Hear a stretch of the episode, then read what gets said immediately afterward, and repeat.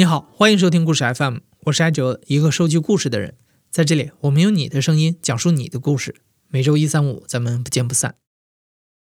我叫李如雪，就是木子李，如果的如，下雪的雪。嗯，我主要的工作就是寻找缘分，听起来很浪漫，其实就是长臂猿的粪便。我现在是云山保护的一名工作人员。已经两年多了。大二我就跟着老师去了一趟野外，是第一次见到长臂猿。其实是因为那一次，然后我喜欢上了出野外这项工作。我们的一个老师跟我们说过，没有人的地方才有真正的风景。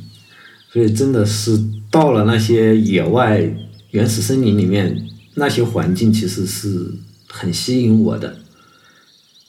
在盈江县那边，跟村寨很近，长臂猿的栖息地。然后我们早上就会离开家，然后往家背后的山上稍微走一截，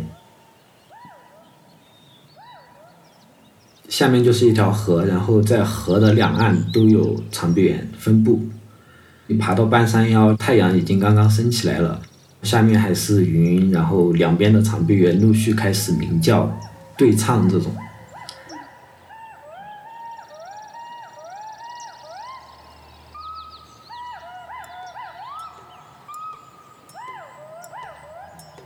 这个景象是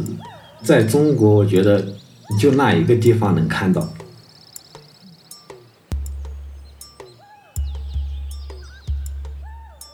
当时其实是做一些社区的工作，就是跟长臂猿栖息地很挨着的那些村子，因为像保护区是完全禁止人进去的，那种其实保护威胁不是很大。但是像天行长臂猿这种，在银江它就是跟人生活的很近，就在村寨附近，所以我们做的是这部分的工作。银江那边现在有一个特别有趣的现象，就是所有的长臂猿生活的附近的村庄都是傈僳族，傈僳族又是一个以前是以打猎为生的一个民族，但是他们从老祖宗那一辈就传下来说是不打长臂猿。然后一些村子也有村规民约，你如果去打了长臂猿，村子里面的所有人可以到你家把你家养的猪啊、羊啊给杀了，整个村子就在你家，可以大吃大喝。收集缘分这个是，嗯，因为它现在天行长臂猿的数量确实很少了，而且又被隔离分布在各个不同的小的片区里面。它们之间不相互连通，所以我们怀疑它们之间可能产生了近亲繁殖的现象。如果有近亲繁殖，它可能就会有一些遗传病呀，生育率或者是成活率都会降低，导致它们加速灭绝。所以要找缘分，就是为了证明它现在有没有发生了近亲繁殖的现象。二零一八年的大年初一，老师问如雪愿不愿意去找缘分。对于这份意义重大、听起来还有几分浪漫的事儿，他没多想就答应了。就这样，如雪成为了可能世界上最艰辛的铲屎官。寻找缘分要比想象中寂寞得多。一直陪着如雪的是一只拉布拉多搜粪犬，它叫叮当。因为叮当是工作犬，要尽量避免和其他人接触，所以每天喂食啊、遛狗啊都是如雪亲自来。每到节假日，其他同事可以去旅游或者回家，如雪却只能守在叮当的身边。如雪就这么开着一辆车，带着一条狗，在中缅边境的各个村子里穿梭。长长几百公里的路程中，没有一个可以说话的人。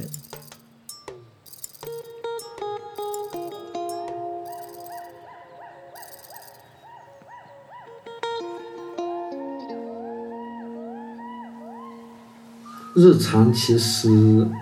我们是根据长臂猿每天早上会鸣叫的这个习性去找长臂猿。嗯，因为找粪便，你首先得找到长臂猿在哪里。一般都是早上大概刚天亮或者天亮之前就得出发，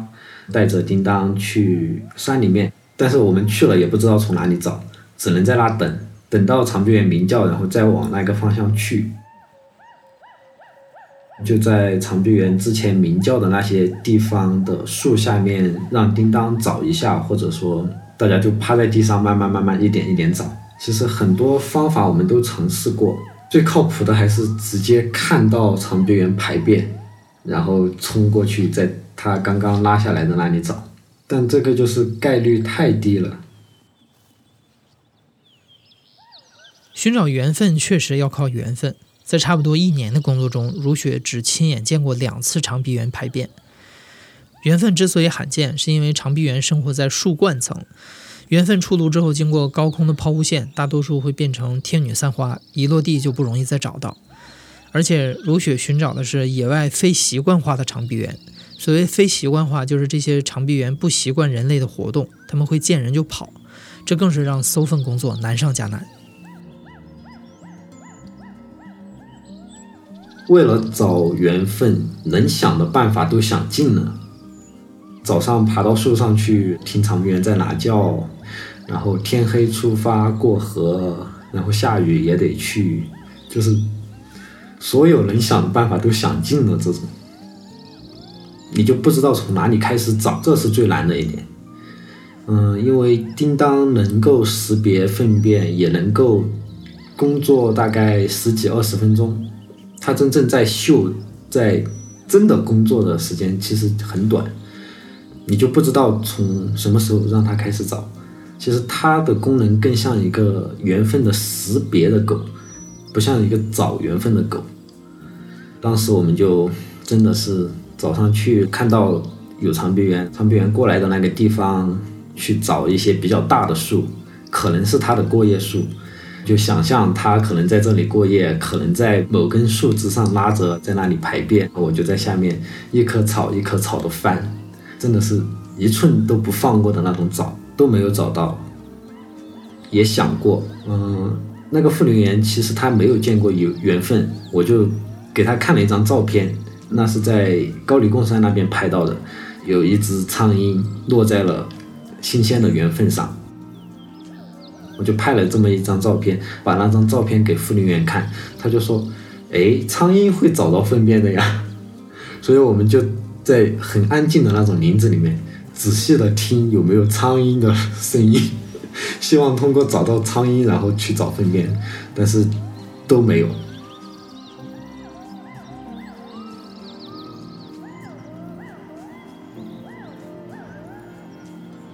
在千方百计寻找缘分的过程中，如雪和叮当也没少吃苦。它不是水蛭，是一种旱蚂蟥，平时就在叶子上趴着，然后，呃，人或者动物有温度的过去了之后，它就会伸着头在那摆来摆去的，碰到了它就可能会爬到你身上，但是它咬了之后不疼，而且吸血也不疼，很多时候都是回到基地、回到家之后脱鞋。嗯，或者脱袜子才发现已经那个血已经把袜子还有那个高帮的鞋都已经进了一大块。因为我是比较怕虫子的一类人，但是真的蚂蟥爬到你身上，你只能用手把它摘了。适应了之后，其实倒觉得蚂蟥没那么可怕。最怕的就是蜱虫，野外的一种很小的。虫子，它那个口气那里有个倒刺，所以它会扎进去，然后一直在那吸血，就很难拔出来。而且它不会像蚂蟥那种吸满血就会自己掉了，它会一直跟你一起共生。我从叮当的身上拔了很多吸满了血的蜱虫，有的人到一颗豌豆那么大，整个就是一个圆圆的一个血泡，在。叮当的身上，我一般都是直接扒，有时候它那个倒钩会把一点叮当的肉皮都给拉下来一小一点点，一点点。最多的时候，我可能从它身上找出来过二十多只吸满血的蜱虫。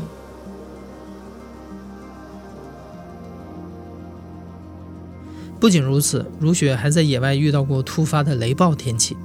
那一次啊，有一条闪电就在他眼前劈下来，火花迅速窜到了脚边，把他吓惨了。还有一次，如雪不小心闯进了一片前麻地，被蛰得不轻，但她却很高兴，因为那一次她找到了缘分，而且还是第一次找到。我第一次找到长臂猿的粪便是去年的十一月份，我是从三月份带着叮当的，然后一直到十一月份才第一次找到。那一次还是我其实放了一下长臂猿的录音，那群长臂猿以为是其他的长臂猿过来入侵了或者是什么，他们就冲过来了，我就躺下去躺在草地里面，那个完全把我覆盖住了。他就在上面转了一圈，其实是没有发现我的，也没有发现入侵者，他们就准备走了，就往另外的一个山沟里面过去。那个雄性已经先走了，那个雌性还回过头来，我也就抬起头来看着它，没动，它就在那拉了一泡，拉了一拉了缘分就跑了。当时是特别激动，就是找了大半年，第一次看到它排便了，我就直接冲过去了，冲过去在那边。的草果的叶子上啊，还有地上发现了一些粪便，把它收集起来，还挺热的吧？那一次的其实不是很干，也不是很稀的那种，它还是碎了，但是很有粘性，就粘在一些草果的叶子上啊、干上呀，比冰淇淋要稍微黏一点那种吧。我们是带了那个试管密封的，大概三十毫升，我们会在里面放百分之九十八的酒精，主要是要它的里面的 DNA 嘛，这种 DNA 还有蛋白质，其实遇到酒精就会变性，就固定下来了。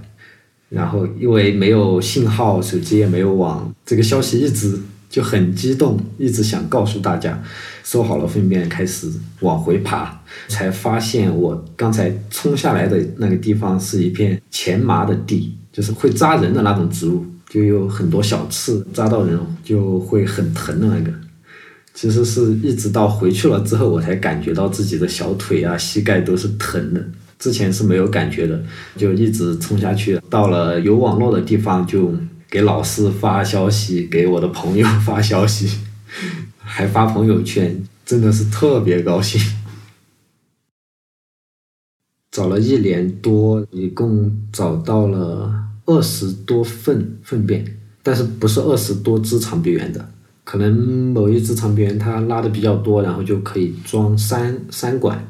可能就找到过大概五六次，这几次都是比较新鲜的。尽管这已经是如雪能取得的最好的成果，但搜集到的缘分量还是远远不够。因为现在缘分分析用的试剂都很贵，考虑到成本，每一次要积累到一定的量才去做检验。然而，在搞清楚长臂猿保育是否受到近亲繁殖的冲击之前，如雪亲眼目睹了其他更直接的冲击。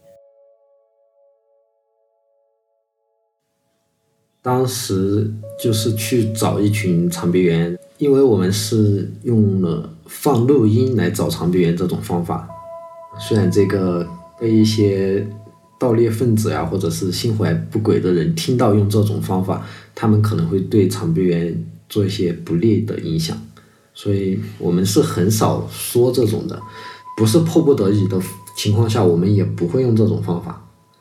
但是我们当时是用了这种方法去找一群长臂猿，希望听到它们鸣叫。就算它不跑过来，它可能也会发出警报啊、鸣叫啊，我们就可以顺利的找到长臂猿。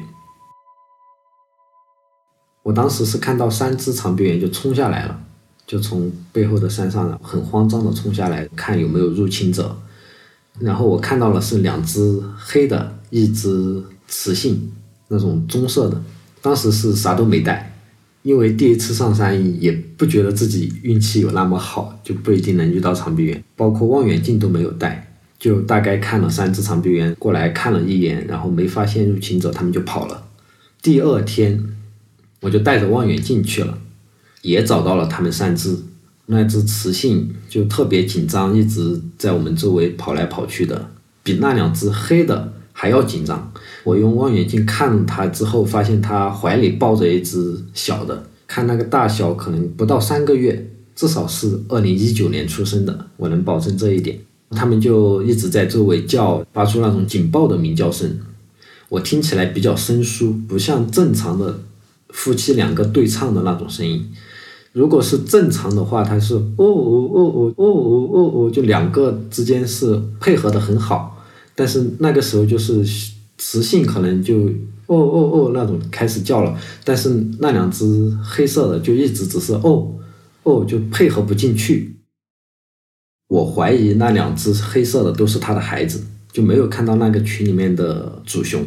就他们的爸爸没有看到，因为观察到过，如果像这种生了小圆的，可能会因为这片区域里面的食物不够，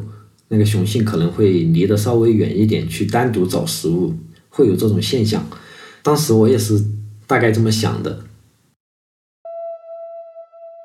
第三天，我就带着长焦相机、望远镜，装备齐全的上去，拍到了那只雌性，拍到了它怀里的小宝宝，也拍到了另外两只黑色的长臂猿。能看出来，它体表的毛就是未成年的那种样子，就很稀疏，不像成年的那种看起来很壮，然后毛很密的那种。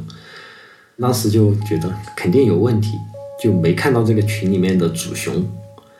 然后他们又跑了。而且这三天他们跑了的方向是同一个，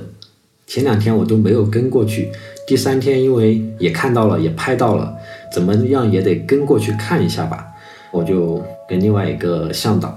一起跑过去了，他们也是在树上嘛，我们跟踪长臂猿只是看树有没有在晃，然后往那个方向走，很快我们就失去了他们的踪影，我们就想放弃往回走。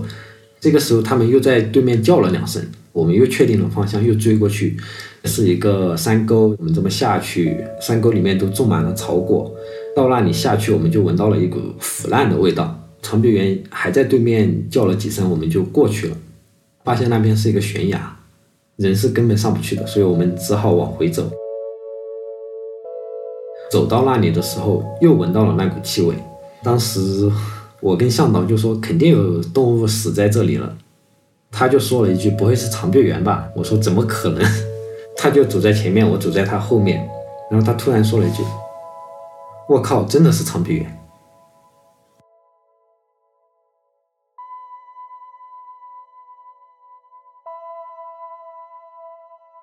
当时我还是不相信，以为他在骗我，直到我走过去把一片草果叶子翻开，一个长臂猿。趴在那里的样子就出现在了我眼中。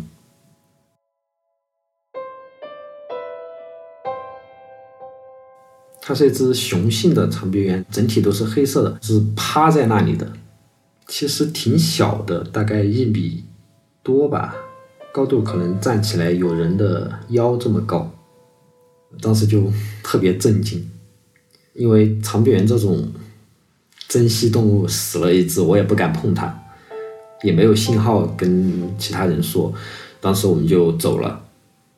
下山的路上，我就一直在想，为什么那只雌性长臂猿每次我一放录音，它就急急忙忙的冲下来？为什么它们这三天逃跑的路线都是那一个方向？这么一个雌性长臂猿，现在要带着三个孩子。就两个未成年，一个还在吃奶，还在抱在怀里，就觉得这只雌性长臂猿很不容易，就特别的悲伤。最终，云南省铜壁关省级自然保护区回收了这具尸体，并制作成为了骨骼标本。这只长臂猿右臂的耻骨中段有一处骨痂，那是骨折之后没有妥善处理的痕迹。长臂猿不可能放弃使用任何一条胳膊。这只长臂猿生前每次摆臂的时候有多痛，我们永远不会知道。后来，如雪和同事又返回了发现尸体的那个区域做栖息地调查，试图更全面地了解这个长臂猿家庭。最终导致他死亡的，我们在怀疑是不是某种疾病，而且可能是人，因为他们那片栖息地有一些人在不同季节会去做一些。砍竹子呀，或者是做不同的采集类的东西，可能跟人接触的比较多，人带的一些病毒可能会传染给他们。虽然长臂猿是一种见人就跑而且不下地的动物，但是如果人留在那里垃圾，在确保没有人的情况下，它可能会下来，因为好奇而接触那些东西。在后续的话，我们。又去了那片栖息地，就在那片栖息地里面发现了砍树的现象，周边也有修路的这种现象。我觉得他们还是过得挺不好的。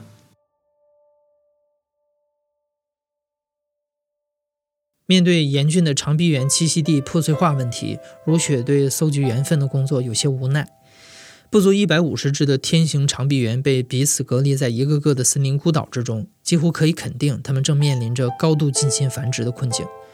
但因为长臂猿所受的关注度不高，如雪和同事还需要好几年的时间来做基础数据调查，这才有可能让有关部门和公众认识到长臂猿是需要人为保护的。而这些调查要转化成为直接的保护工作并产生效果，还有很长的一段路要走。如雪说：“我们现在正在做的还很少。”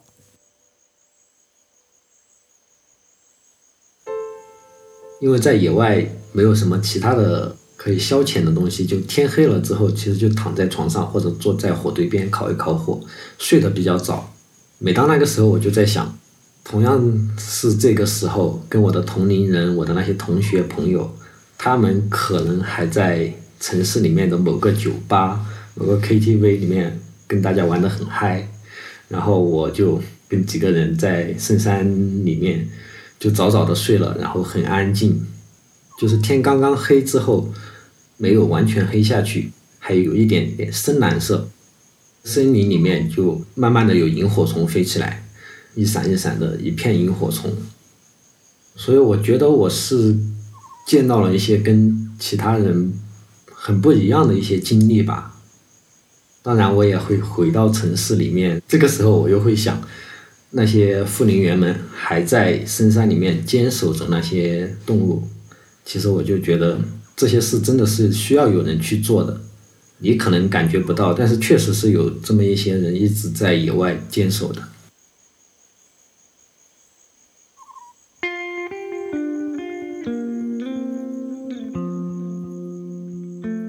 如雪的一位朋友曾经感叹：“啊，你半年才找到一坨缘分，而盗猎贩子啥都有卖的。”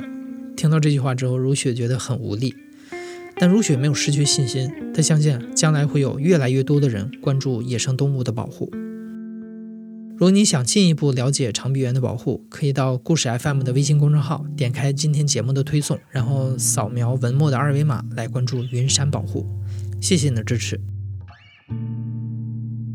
你现在正在收听的是亲历者自述的声音节目故事 FM，我是主播艾哲。本期节目由林峰制作，声音设计彭涵。感谢你的收听，咱们下期再见。